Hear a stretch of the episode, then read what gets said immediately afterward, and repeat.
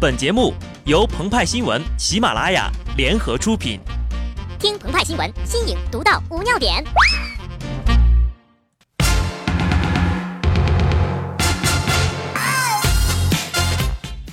本文章转自澎湃新闻《澎湃联播，听众朋友们，大家好，我是机智的小布。中国股市风起云涌，听说不少阿姨大姐都赚了好多的零花钱。思思呢，也是炒股大军中的一员，听说呀，也赚了不少钱呢。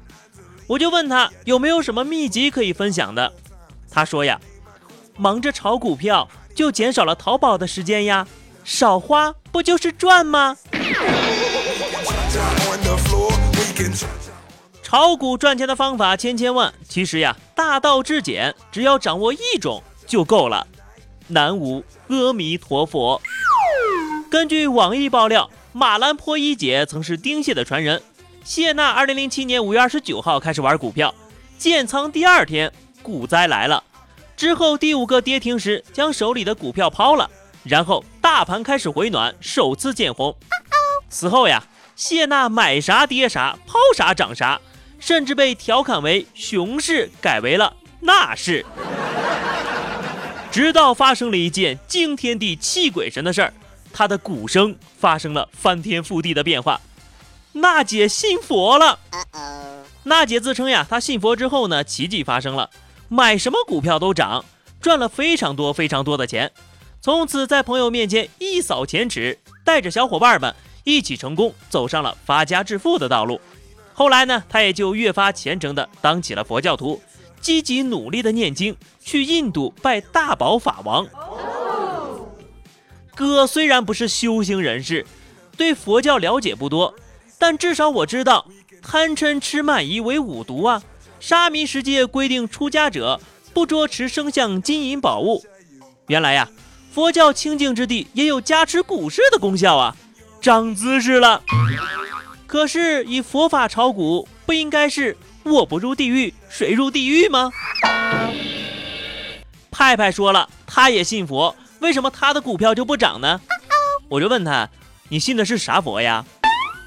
斗战胜佛。你是猴子请来的救兵吗？哈耶克说，金钱是人类发明的最伟大的自由工具之一，只有金钱才会向穷人开放。而权力永远不会。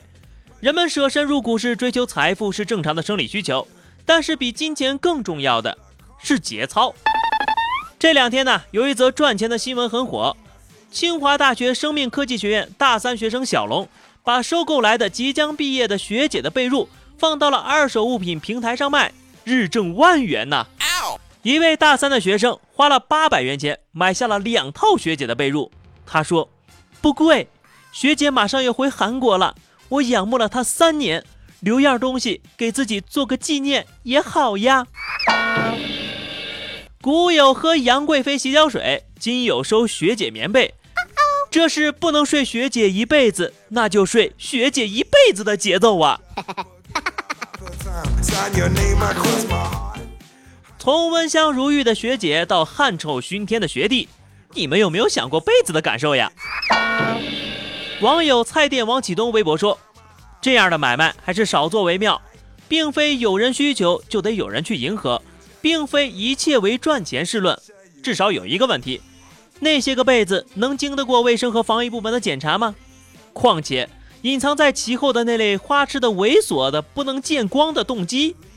如果这类买卖能够大行其道，那就依次来，学姐们的旧内衣会卖得更火呀。”涉黄、涉毒、涉赌的也有更大的市场，咋办呢？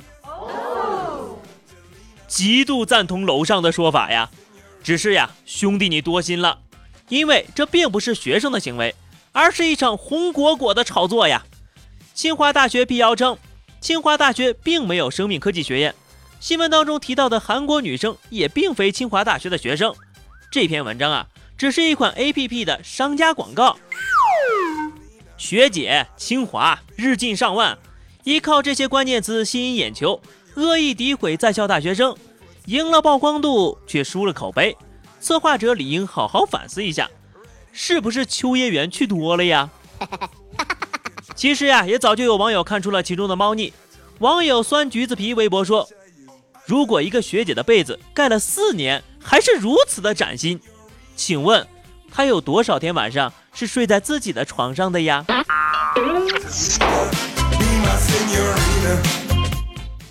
子曰：“富与贵是人之所欲也，不以其道得之，不处也。君子爱财，取之有道。比恶意炒作更加令人厌恶的，就是发国难财。”正当举国上下为长江帆船事件揪心的时候，有些不法之徒竟然打起了遇难者家属的主意。上海的张先生的父亲在东方之星的沉船上，他在微博上发帖寻父。六月二号下午，他收到了一条陌生的短信，称他父亲幸存，被武警直升机转到了一家广州的医院。他随后拨打了该医院的电话，对方表示没有接收过伤员呢。虽然骗子还没有提转账的事儿，但很明显。已经在铺垫了。俗话说，道义有道。这位骗子在他人危难之际落井下石，其行径实在是令人发指呀！在遭到网友频繁的人肉骚扰后，骗子于六月三号向张先生发去了道歉的短信：“对不起，我一时贪玩，造成了严重的后果。那些情况不属实，求你不要再骚扰我。我不是骗子，只是一时发了神经啊。”然而。这么说并没有什么卵用。人民日报也看不下去了，发表了评论：客船翻沉，家属悲伤，却有宵小之徒趁机添乱。你可以不高尚，但不能太下作。你有权背过脸，但无权扔石头。落井下石，意图牟利，缺乏基本的道义，也涉嫌违法，应依法打击。当前全力救援，莫让杂音冲淡主题呀。佛曰：“救人一命胜造七级浮屠。那些被金钱蒙蔽了双眼的，不如啊去读几本佛经吧，不为炒股，只为静心。”好的，那么以上就是本期节目的全部内容。更多新鲜资讯，敬请关注喜马拉雅澎湃新闻。下期节目我们再见吧，拜拜。